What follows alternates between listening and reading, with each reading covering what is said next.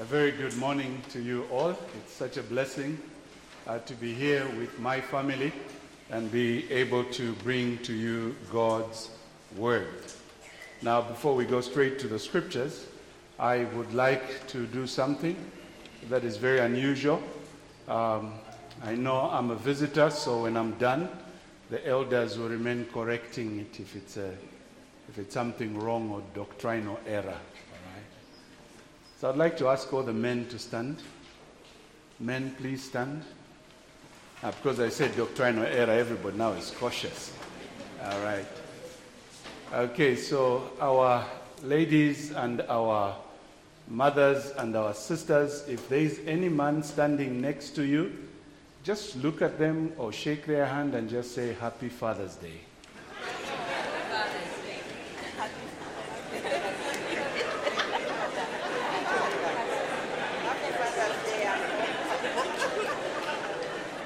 All right, so we may take our seats. I know some men were saying, Look, I'm not yet a father. And some of you made, some made fun of you. Uh, just when we go outside, remind them that I was just not looking at you, but I was looking at the potential and the possibility that in God's providence, perhaps you will eventually be a husband and a father. All right. Well, we are grateful to the Lord for his blessing upon us um, as a church at Evangel Baptist, and thank you very much, Elder, for even bringing the church to the Lord in prayer. There's something very interesting that is going on here at uh, Kabwata Baptist that we always are looking at the corner of our eye and checking and seeing what God is doing, and we are so excited. And we always thank the Lord for what's happening, and that is the work of uh, missions and the work of planting churches.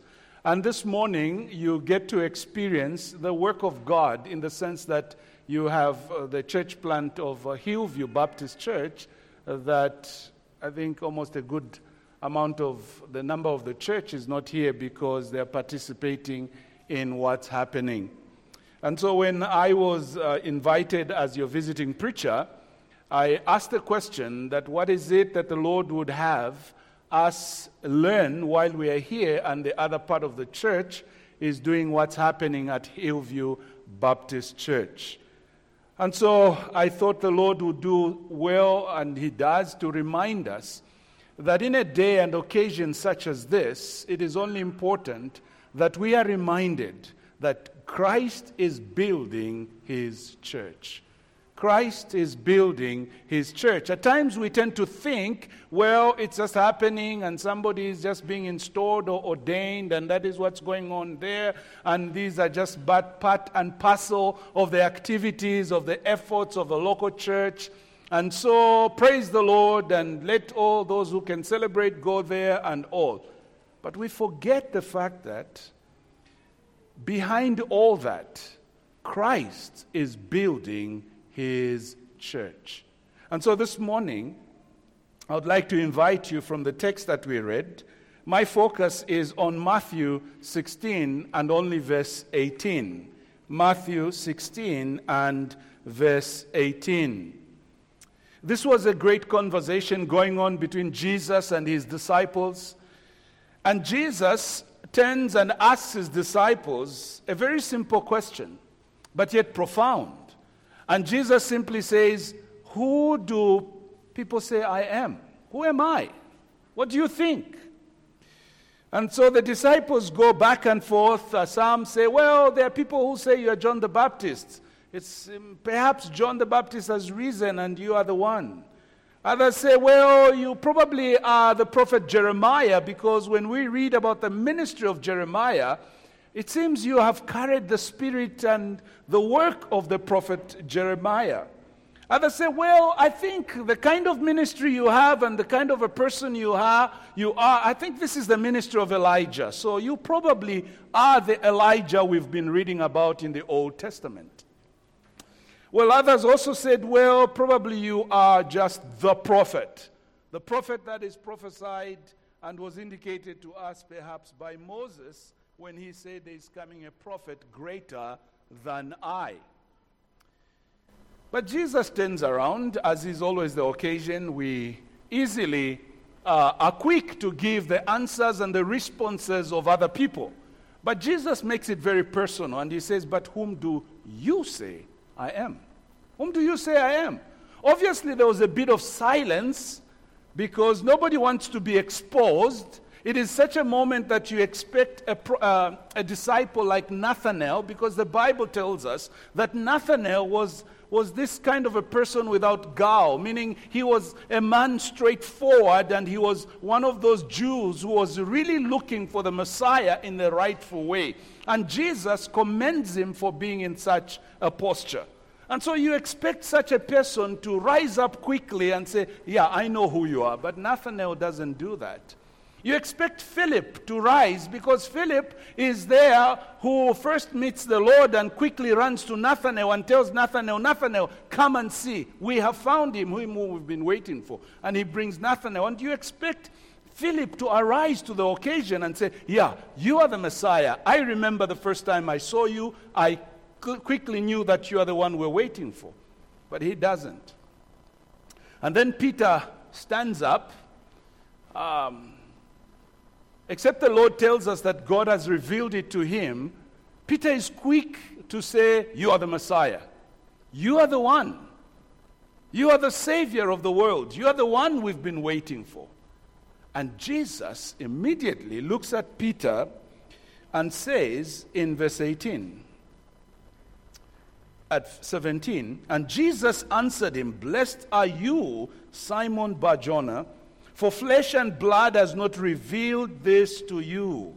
And that's a very important qualifier. This is not just your thoughts. This is not just something that has happened in your heart and you have reasoned it out. But listen to what has really happened.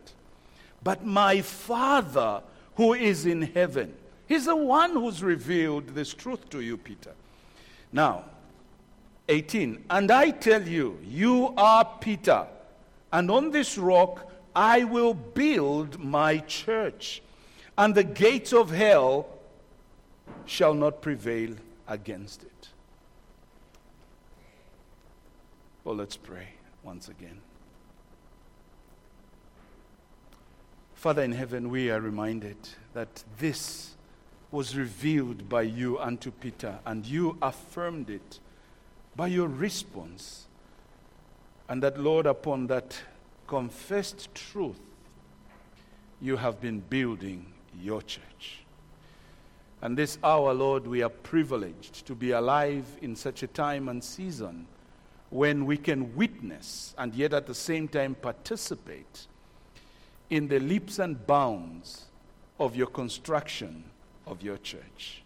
And so, Lord, may this dawn upon us through your scriptures this morning to remind us of this glorious work as you build your church. And so, Lord, we pray, build your church. In Jesus' name, amen. Well, then, church, here Jesus says, I will build my church. I want to bring to you a number of aspects that we'll look at from just this verse. I want you to observe that the Bible begins by saying in verse 18, I tell you, you are Peter, and on this rock I will build my church. Jesus, first of all, tells us that there is a building or there's a work of construction that is doing. We observe, secondly, he tells us of the architect and the engineer, the master builder, and he says, I will build my church. Thirdly, we quickly observe that there's a foundation upon which this church or this building is being constructed. And he tells us, upon this rock, I will build my church. Fourthly, he tells us that you see, this church is not just having a honeymoon. He says the church is going to be in a warfare. And he says there are the gates of hell. And then, third, uh, uh, number five or fifth, he says that these gates of hell will not prevail. The church will persevere to the end. And so these things Jesus reminds us this morning as he did to the disciples, and this is what I would like us to go through. I want first and foremost to draw your attention to the picture of a construction site. And I want you to keep in mind two things. Because upon those two things, I will challenge your hearts at the end of the day. And that is, when you go to a construction site, uh, if you remember the time you were building your two story building behind here, or just go in town and think of one of the tallest buildings that we have and is under construction.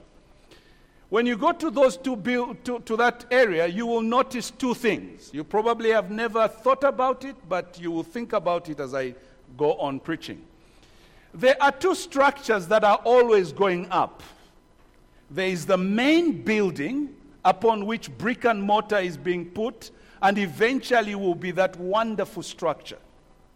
But there's also another thing that is going along with that main building, and we call it the scaffolding or the scaffold. And those are the things that are being built around the building. And they go very well along the building.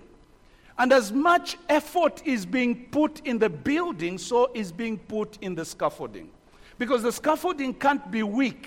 As a, if it's weak, the workers and everybody else will find themselves in dangerous accidents and it'll be painful and it'll be a sad story. And so the engineers in here know very well, first of all, the importance of the scaffolding and also the, the need for that work around the building to be in good structure. With that scaffolding, the building that is being built is going to become a wonderful building. Now, I want you to put those two things in mind as we go through the Bible. So, the Bible says the first thing that we observe in this text is that there is this building. And Jesus says, He calls it my church. He calls it my church. It is not a mere material construction that is going on out there. But it seems this building seems to be very unique, and Jesus really personalizes it. He calls it my construction. My construction. If you go to any construction today, and especially those of you who are building houses, and you go and look at the owners, you see them, they'll come on site. They could be the engineer on site, or they could be the bricklayer and all the workers. They can have all the celebration going on around that construction. But when the owner shows up, even the master builder there behaves himself, right? They tuck in and then they begin to follow the owner as he inspects the building and he has his hands uh, in his pockets. Or merely akimbo as he walks around and sees manja amwale hapa mwachita bwanja hapa. And amwale will explain. And if it's not amwale it's a chanda. Iwe chanda gapa chachibashana and chanda will be very no lekeni ndondolore wino and there will be all that going on they, they are all trying to explain that man, he's the owner of the structure. And if he says, no, break that wall and replace it with this, you have to abide. No matter how Mwale and Chanda try to explain, they will not convince him otherwise because he is the owner of the construction. The Lord Jesus tells us here that this church, this gathering, which he tells us in, in the Greek language that is used here, the ecclesia, simply meaning the gathering of people, that God Himself is drawing them to Himself, they are His construction. They are His people. He is putting them together as brick and mortar for His own glory, for His own intention. Therefore, Jesus tells us that these people that he's drawing to himself, and we will see as we go on, are believing in Jesus, are believing in the truth of the gospel, are repenting of their sins, and he himself is the one who is converting them and making them his own. Now, this construction that he's doing, please keep in mind, it is not just going on in Lusaka. It is not just going on in Kabwe. It is not just going on in Zambia. And we may be celebrating with what's happening with God's word here in Zambia. Praise the Lord. But you see, the work of Jesus Christ is beyond us. It is beyond, the Bible demonstrates, it's beyond tribe. It is beyond tongue. It is beyond a nation. It is beyond history. It is stretching out into the future. We just heard during our pastoral prayer that the Lord has been doing a work in Hungary for over a thousand years. You see, Jesus Christ is constructing a church. Jesus Christ is gathering a people for himself. You see, there are many times we quickly forget what Jesus is doing, and at times we begin to think it is us who are really doing it. You know, we are building. You know, we are planting. You know, we are achieving such levels as far as the church is concerned. But, dear beloved, this morning I would like to encourage you and remind you that don't lose focus of the fact that the church belongs to Jesus. The work of the church is the work of Christ. It is Jesus who is drawing one after the other and bringing them to himself. I'd like to remind each one of you to go back in history when you were an unchristian. You will agree with me, as the Bible says you were dead in sin, that at that moment you never thought in your mind that you can build a church or become part of a church. It is Christ who began the work in you. Some, yes, we were out there involved in unbelievable, unbelievable kind of a life.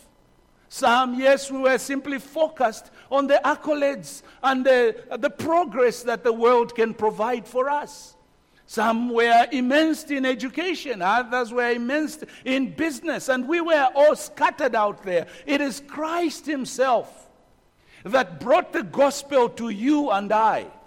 It is Christ Himself that convinced you and convicted your, your heart that you are a sinner. Turn around and look at me, believe in me, call upon me, and be saved. It was Christ that he, one after the other, began to fill these benches. He brought you, he brought her, he brought him, he brought her, and one after the other, bringing us into this place and building us one upon the other, and we became part of his church. And so, beloved, Jesus then turns around and says, I will build my church. I am building my church. And so keep that in mind. It is Christ who's building his church. Turn with me, if you will, to Ephesians chapter 1. I'd like to show you a few scriptures, one or two. Look at Ephesians chapter 1, verse 22.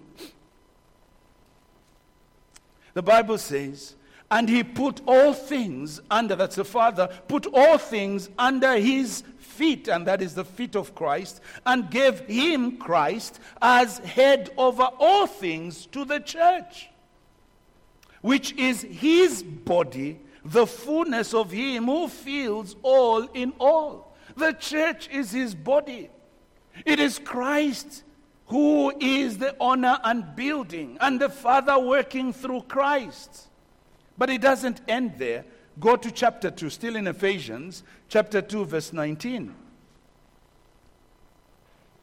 So then, you are no longer strangers and aliens, but you are fellow citizens with the saints and members of the household of God, built on the foundation of the apostles and prophets Christ Jesus himself being the cornerstone, in whom the whole structure, being joined together, grows into a holy temple in the Lord. In him, that is in Christ, you also are being built together into a dwelling place for God by the Spirit. Church, don't lose sight of that. It is Christ's work. It is Christ working in us and for himself. It is Christ modeling the church as it grows into a glorious and wonderful temple.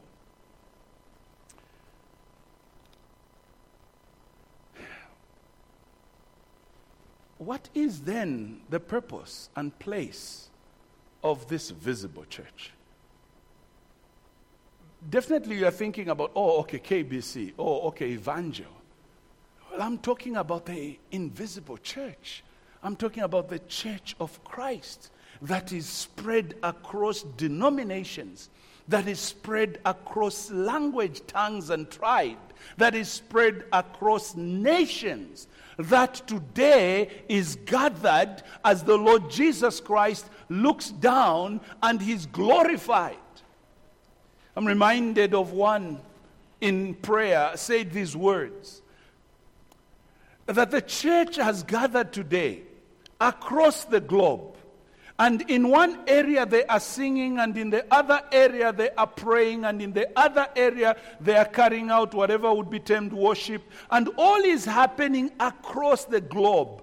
And it is rising together as a sweet smelling aroma in the nostrils of God. And Jesus is glorified. So the question we ask is what is the place of the physical church? Here we are. I'll draw you back to the illustration I began with. This building and all other activities are merely scaffolds. Keep that in mind. Are merely scaffolds. You see, you and I are merely instruments in the hands of God. We have put in place these beautiful buildings we have put in place beautiful programs. We have put in place beautiful um, uh, activities that circle around the life of Christ and the life of the church. I want to remind you as I go on that keep in mind that these are like scaffolding.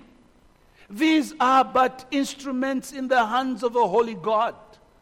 There's a danger at times that we fall in, that we forget and stop focusing on what Christ has said, This is my church. And guess what we begin to focus on? The scaffolding. The scaffolding. And Jesus is saying, I am building my church. He's not saying, I am building my scaffolding. He's saying, I am building my church. And he's saying, be, be reminded and put your mind and heart on the church that He is building. And don't be overwhelmed and carried away by just the scaffolding around the main building. The second thing, observe with me again from our text. He reminds us of the builder. I will build. I will build. Obviously, you would be, especially wives and sons and daughters, you would be a bit concerned if your father showed up and he says, I will build my, my house. You will be very glad to say, Yeah, dad is building a house. But then he comes around and says, No, no, no. I will be the one behind the, the trowel and the mortar, and I will be doing everything. I will build it physically. Now, if your dad is not a builder and he has no knowledge of building, you will say, But dad, where are you coming from? And he say, No, I'm doing DIY. Obviously, you say, Dad, I think, is that house going to be lived in you alone? Because I am not going to stay in a DIY house. And probably you say, no, no, no, no. You know, YouTube is doing a very good job. So I've been watching videos. And uh, I think I have got the whole gist of putting a house together. Definitely you will say, ah, uh, okay, Dad, it's your house. We appreciate. It's your idea. But could you employ an architect and an engineer and a builder?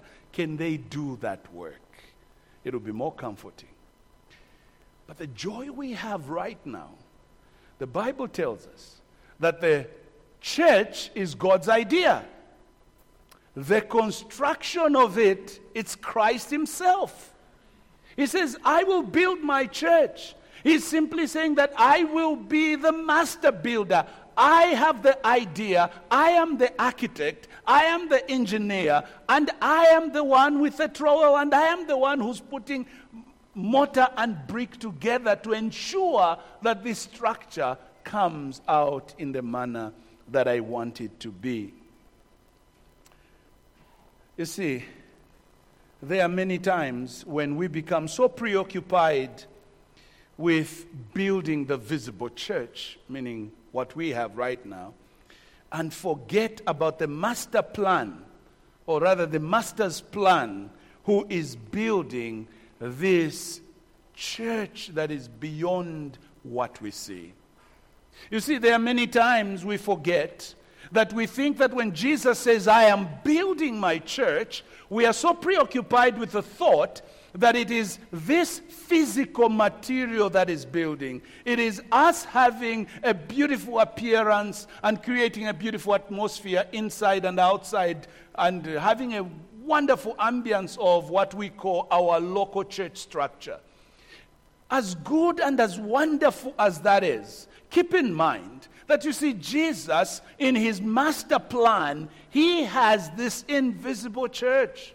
And all this is just the scaffolding that he is putting around and is making us work with it as he's directing us to build his church. And so Jesus Christ's architectural mind and plan is what he is doing to souls, is what he is coming after one and the other sending preachers and evangelists and witnessing and going out and telling people Christ is Lord, Christ is born, Christ is risen, Jesus is at work, turn away from your sins. That is what Jesus is doing. That is the master's plan. That is the architectural work going on. And he's saying, This is what I'm doing. When you go out with the gospel, you stand before a man. He could have been the worst of criminals, he could have been the worst of ladies or men out there. And you present the gospel to him. One who was so proud, a show off, an insulter, and mention the least. And all of a sudden, their heart is melted at the presence and sound of the gospel and thereupon they fall on their knees and lift their eyes and cry to Jesus, Save my soul, lest I perish. And to such a one, Jesus speaks and washes his heart in his blood and turns him and makes him his child and sets him apart and brings him in the church. And he, there is put as a block and mortar, and another block comes, and they the whole temple, the whole structure is rising one after the other. And Jesus is saying, That's the work I'm doing. But you see, we forget. We forget that. And guess what? We lose focus of Christ and the constructive construction work is doing. We begin to think about the visible things. We are carried away by the budget of the church. We are carried away by the pillars that hold the, the, the, the, the physical structure. We are carried away by the programs that we may have. We are carried away by our constitution, our confession. We are carried away by all those kind of things. While they are good, the Lord is saying, My act architectural work is going on in human souls. Don't lose sight of that. While the scaffolding is necessary for you to step on and get on another level and begin to work on the next floor, while that is necessary, the building is not the scaffolding. At the end of the construction, none of us will stand by and say, Wow, did you see that scaffold? Wow. I mean, you will be the most foolish observer of a construction.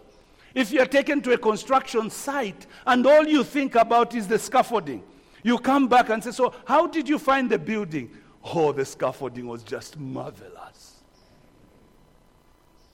Oh, but, but how about the building? Did you see the building? What do you think about the bricks and the design? You know what? You need to appreciate the scaffolding before you appreciate the building. Because the, the scaffolding, the way you tie the okay, we've heard about the scaffolding. We are tired about the scaffolding. Now, tell us what about the building? And Jesus is saying, I am not preoccupied with my engineering, with my architecture, with my building. I am not preoccupied with the scaffolding. I am preoccupied with the building. And that's what he means when he says, I am building my church.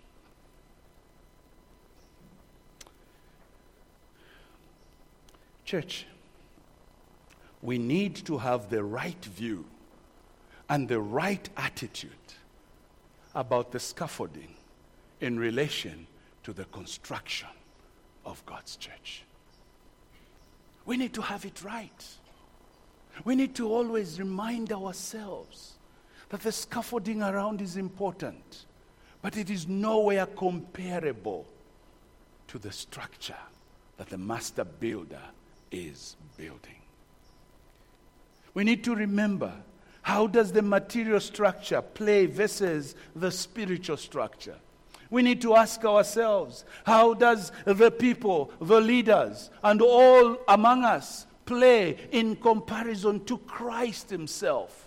We need to ask ourselves how do these all documentation and the structures of what we call church and denomination have a play in comparison to Christ's sanctifying truth?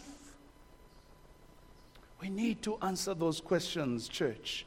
And if we do answer them rightly, we will appreciate what the master builder is doing. Because the Bible tells us that Jesus is in the business of giving life to the dead. Jesus is in the business of washing sinners away from their sins. Jesus is in the business of giving people peace, those who are troubled and are hurting and are crying and are wondering what tomorrow looks like. And they are dying in one place or the other. And Jesus is in the business of taking the gospel to them and causing their hearts to turn to Him in repentance. And if they are already children of God, is bringing comfort and peace to their hearts. Listen, the Bible says that Jesus is in the business of giving them the right to be called children of God. He tells us in John that those who turn to Him, He gave them the right to be children of God. Jesus is in the business of giving eternal life. That's the construction Jesus is doing. That's the church Jesus is building. Yes, of course, He is using the scaffolding. Let me show you one scripture, or another rather. Go to Colossians chapter 1. Colossians chapter 1 and read verse 18 to 22. Listen to the Bible. Colossians chapter 1, verse 18. And he is the head of the body, the church. He is the beginning the firstborn from the dead, that in everything he might be preeminent. For in him all the fullness of God was pleased to dwell, and through him to reconcile himself, to reconcile himself all things, whether on earth or in heaven, making peace by the blood of his cross. And you, who once were alienated, and hostile in mind, doing evil deeds, he has now reconciled to his body of flesh by his death in order to present you holy and blameless and above reproach before him. That's the business of Christ. That's the construction Jesus Christ is engaged in. And so, for Christ to do this great work, we rejoice that he has various instruments. And this morning, I am calling them the scaffolding. He has saints, great and small, that he is sending out to preach and relate the gospel. He has the ministry of the gospel and all its activities that surround that work. He is working by the third person of the Trinity, sanctifying regenerating and sanctifying those that he is drawing unto himself. Friends, we must be thankful and greatly so that the work of building the church does not hang on our shoulders. Doesn't hang on our shoulders, but it hangs on the shoulders of Christ. If the work of constructing Jesus' church was on my shoulders or any of the elders in this church, run away. Because I can assure you, I won't build you a church. First of all, the idea is not even in my mind, it is God's idea. So thank God the construction is being done by Christ. But not only is he building, not only is he the owner of this construction, but he tells us, thirdly, the foundation upon which he is building. The foundation upon which he is building. And look at how he answers in our text. He says, I will build my church, um, rather earlier on. Simon Jonah, flesh and blood has not revealed this to you, but my Father who is in heaven. And I tell you, you are Peter, and on this rock I will build my church. We know history, and which is a big debate that has gone on for many years, that others have concluded by saying, you know, the rock that Jesus is talking about here is actually Peter. He's saying, Peter, or Simon, Peter, Upon you I will build my church. You see, Jesus didn't, didn't need to play around with words if he meant he's going to build his church on Peter as the foundation. He would have simply told him and said, Peter, you will be the foundation and I'm going to build on you. But that's not what Jesus said. You see, Jesus was not interested in Peter per se, but Jesus was interested in their answering of the earlier question. Remember how he began the conversation? Who do people say I am? And whom do you say? And it was that statement or the confession that you are the Messiah. And Jesus tells Peter that this has been revealed by God to you. And upon this statement, upon this confession, I will build my church. And so Jesus draws our attention to the foundation. He says it will be built upon, built upon the rock. It is upon the confession that Peter made, the truth that God revealed to Peter. That is what Jesus is going to build his church upon. That Jesus Christ is the rock. The Bible says that Jesus is the way, the truth, and the life. No one comes to the Father except through Jesus. For that reason, we don't go around witnessing to people or bringing the gospel to people by saying, you know what, come and join our church. Come and join KBC. Come and join EBC. No, no, we don't go around because the truth confessed is not that KBC is a great church. The truth confessed is not that Evangel Baptist is a big church. The truth confessed is not that this local church has it right. The truth confessed is that Jesus Christ is the Savior. Jesus Christ is the Messiah. And it's upon that confession, it is upon that body of truth, it is upon that that Jesus is building his church. And that is why every time we are either taking people through water baptism or bringing them into church membership, one of the things that individuals are asked is Would you share your testimony, your faith, your knowledge of Christ? And that question borders on this confession Is your soul in the Lord built on this confession? Is Jesus your Savior? And background check and work when the elders are doing that, that's one of the things we always pursue. Do you know the Lord? Are you a believer? Have you confessed Jesus as your Lord and Savior? Have you put your faith and trust in Him? And what a joy every time we hear this confession pop up in people's minds or in lives. And they come join our numbers. We have no idea where they came from. We have no idea their background. A lot of us in here, I have no idea of where you're coming from. You are, well, you have an idea I came from Evangel, but that's not the point. You have no idea my background and my experiences and everything else. But you sit there rejoicing that one is, one who's among us is one of us. Why? It is not because I'm Pastor Evangel. It is not because you are a member here at KBC. It is not because you are an elder at KBC. It is not because you are being ordained at Hillview. It is none of those, except the fact that it is because all of us are being built on the confession that Jesus is our Lord and Savior. You leave your town, your country, your your, your world and you go into another world. Let's say you, you go across Africa into Australia or into Indonesia, into America.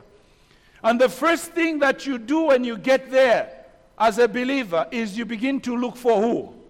Where do the believers gather? Who are the Christians in this environment that I may know them? What are you asking? Who are those that are being built on this confession? that them and I may sit side by side, hold hands as mere bricks and mortar upon the foundation of the Lord Jesus Christ. And Jesus says, I am building my church in that light. You see, friend, if you're not in Christ, if you're not in Christ, no matter how great your church life may be, you are still on slippery ground. Put your faith in Christ, for Jesus is the rock. The fourth item, as time may escape, before time escapes, listen to what Jesus tells us. He says, I will build my church, and what? The gates of hell shall not prevail against it. I want to draw your attention to two last things. Firstly, the Bible is saying, I will build my church. Obviously, what we want to hear is Jesus says, I will build my church, and my church will be towering, and it will be beautiful, and it will be admirable, and everybody will run to it and want to be part of it. Oh, it's going to be unbelievable. In fact, it will have a, lift taking souls from earth to heaven. Now, Jesus doesn't say that Jesus says, immediately when he says, I will build my church, the next phrase is the gates of hell. The gates of hell. What is Jesus doing? You see, Jesus is telling us that the church that is constructing is not merely in honeymoon. It is not that people are jumping in and then they take their seats and say, Whew, we've arrived. Whew, we've survived. Now we are on our way to heaven. And like those choruses of long ago, kasatana nikukagwira nikukatayapo nikukapondapo we are rolling home you know the devil you just grab him throw him to the ground step on him and we are rolling home no jesus says they are the gates of hell what is jesus what's the implication of this listen church the implication is that the prince of hell, the devil, will wage war against the church. He won't give peace to the church. That's what he says. And so when you go back through history, you will observe that the church has faced opposition, has been wrestled against, has been bombarded from all angles because the prince of hell out there is not resting. He is attacking as much as he can to try and destroy what God is doing. Now, come back to the illustration. The Bible is saying the building will not fall. He will still build. But you see, whatever the devil does out there, all his shots and every attack he does just hits the scaffolding. Just hits the scaffolding. At no one time does he manage to knock out the brick. And now the, the, the, the, building is at an angle, and sooner than later it's going to fall. Now he knocks out another brick. And before long, it's about to fall, and God runs there and holds it. Says, hey, hey, hey, put a brick, put a brick, and he puts it back. It's no, whatever attack he has continued, he hammers just the scaffolding. Aren't you glad that it is not the building being brought down? And so he reminds us that the church will be fought against throughout history. The church has been in warfare. The church has had conflicts. The body of Christ is daily wounded, shot left, right, and center. But it still stands. Do you want to see the kind of encouragement Jesus gives to wounded soldiers? The kind of encouragement he gives to the church being hammered by all kinds of bazookas and all kinds of attack? I'll show you. Go with me to Matthew chapter 5. In Matthew chapter 5, Jesus doesn't say, Oh, church, don't worry. I am nursing you. I am making sure. No, he's already told the disciples, like we have read, the gates of hell are present. They will wage war against you. But look at what he tells those who are under fire. Matthew chapter 5, verse 11. Blessed are you when others revile you and persecute you and utter all kinds of evil against you falsely on my account. Listen, rejoice and be glad. Rejoice and be glad, for your reward is great in heaven. Listen, for so they persecuted the prophets who were before you. Jesus is saying, Look, the church in its history has faced opposition. It is facing it right now. It has massive attack going on right now. And he says, the persecution will be there. But here's your responsibility rejoice. Rejoice. Don't sit there and say, yeah, yeah, tuachula, we are suffering, the level. No, the Bible is saying rejoice. Why? Because that's the atmosphere of the church. I remember years back, um, my pastor, by then I was just a youth pastor, and he would always say these words in our pastoral meetings. He says, Brethren, the moment everything looks it's going on fine. I mean, it's all like we are enjoying. There's work going on here, the youth ministry is flourishing, the mission work. Is, the moment we notice that, it is not time to drop our guard. It is actually time to be even more vigilant. Because the next attack will throw us off our feet and we will be shocked. So stay on your feet because the gates of hell are seeing the glorious work of the Lord Jesus Christ in the church, and the prince of hell is busy machining the next attack, and it will come soon. Look at Acts. Let's go to Acts. Acts 20 like the words of the Lord Jesus, the Apostle Paul, leaving the church of Ephesus by the, the place of Miletus, and he says these words to the church. Matthew 20, oh, Acts 20. Listen to what he says, 28. He's telling the elders, he's reminding them that the gates of hell are here. They are present. Don't just stay for the last three years. We've enjoyed the work that Christ has done, and here we are as the church of Ephesus. But hold on, hold on. Listen to what's going on. Verse 28. Pay careful attention. It's time to be vigilant. Stay on your feet. Pay careful attention to yourselves and to the flock in which the Holy Spirit has made you overseers. To care for the church of God, which he obtained with his own blood. Listen, church.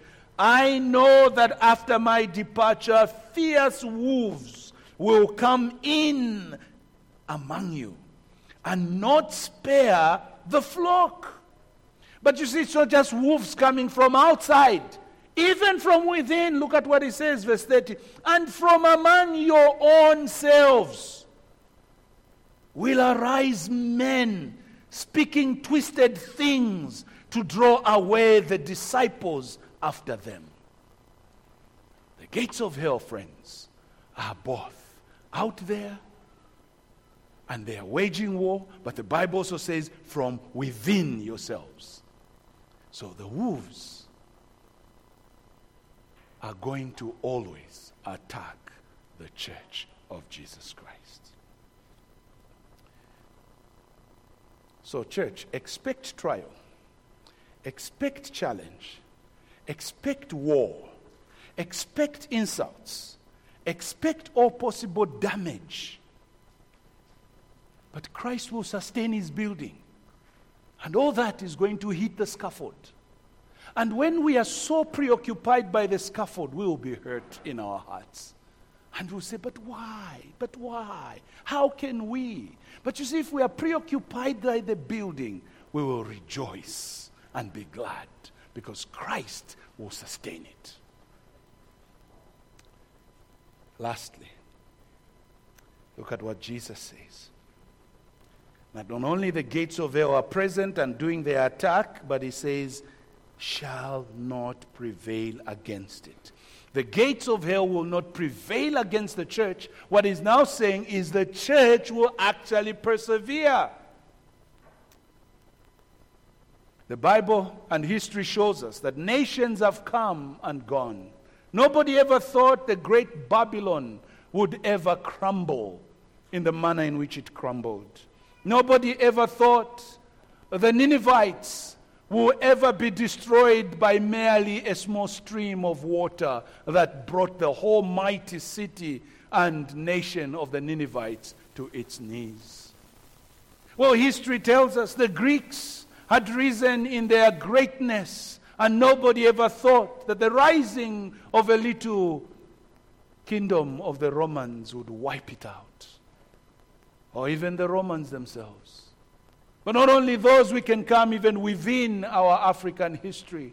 We never thought the kingdom of the Zulus and the Shaka Zulu would ever come to rubble and ruin. And many other history. Kingdoms have come and gone. Mighty men have come and gone.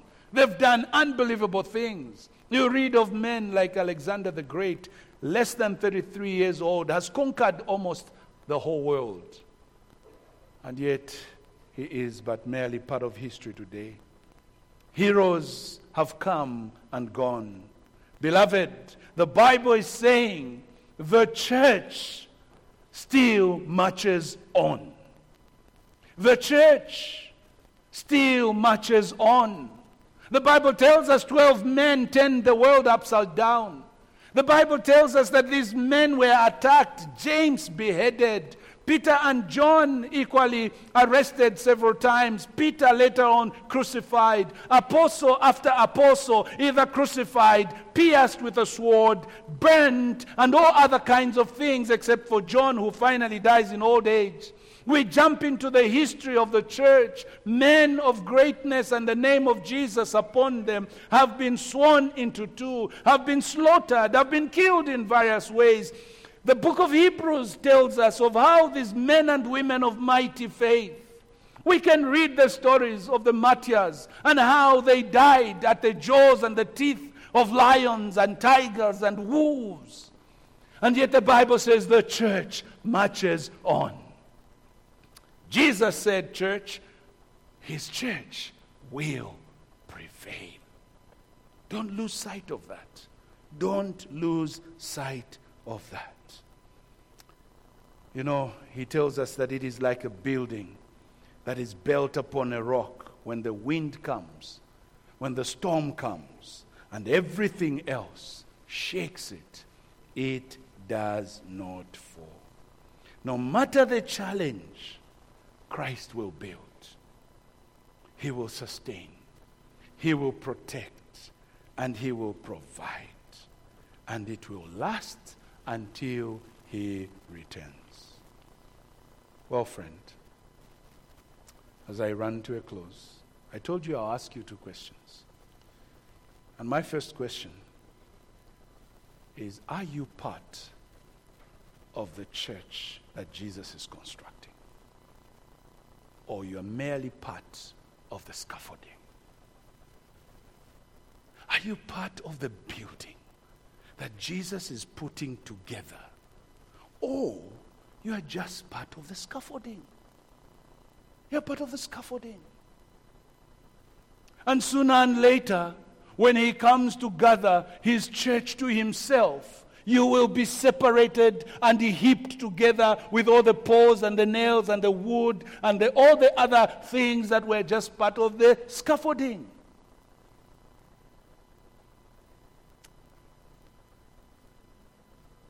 Where are you? Where are you? You see, dear friend, if all you have done and experienced is simply the religion of the church and have never experienced Christ, I would like to remind you you are but a scaffolding. You are but but this all that is being gathered around the building. And there the master builder is trying to do this and trying to do that, and you're there, hey, please pass me that stone. Throw it away. Hey, pass me that little bar. Hey, tie the scaffold properly. And you are not the brick that the Lord is lifting, cleaning up, and setting on his building. Lifting, cleaning up, and setting on his building. My friend, if that's the case, turn to Christ. Cry to the Lord this morning and seek him to save your soul. Plead with him if you've realized this morning that you are but a sinner, one whom, when the Lord gathers all his to himself, you are not part of the structure. Cry to the Lord to save your soul. He surely will. But secondly, believer, what are you doing in God's church? What are you doing in God's church? Have you remained focused on the Lord's construction of His church? Are your eyes beaming beyond the scaffolding and seeing the building? Or maybe you've become short sighted and all you see is the scaffolding?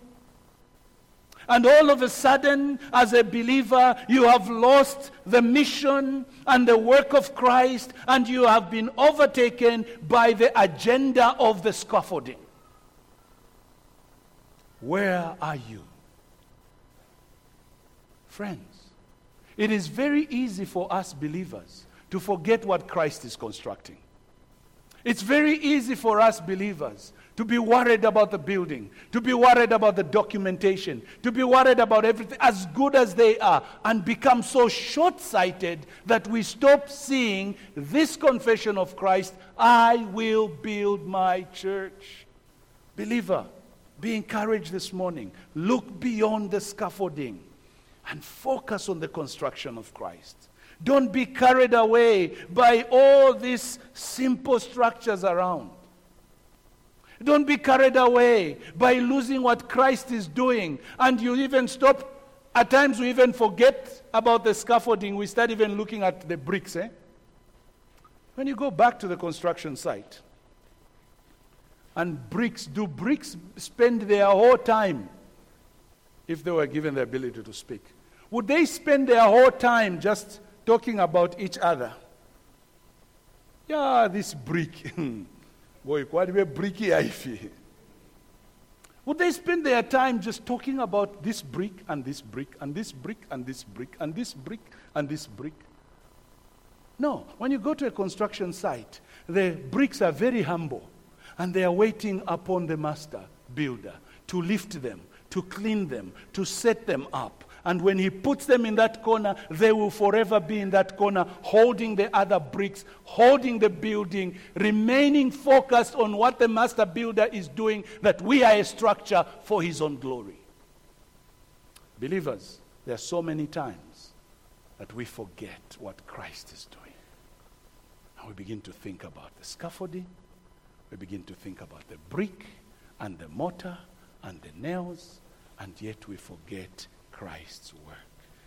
I encourage you this morning do not be carried away by our simple focus on scaffolding and all, but remain committed to the subject, and that is the work of Christ Himself, the construction that Jesus is doing, building His church. Listen once more.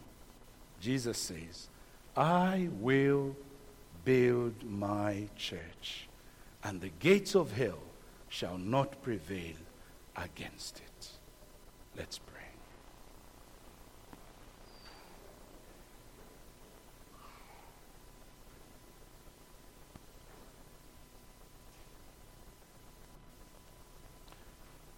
Lord in heaven, we are so grateful that you are the builder of your church, and we are just merely instruments in the hands of a holy God. And thank you, Lord, for the privilege of making us mere brick and mortar, mere instruments, mere things that you're using. But Lord, our plea is that we as your children cause our hearts and minds not to lose sight of the structure you're building while we appreciate all the scaffolding that is being used by you, yet we still should be preoccupied by your temple, by your church. And Father, we thank you that this morning, not only do you speak to us, but you give us a taste of what you're doing by what's happening at Hillview. You are building your church. We praise your name, Lord, for this, and we ask in Jesus' name. Amen.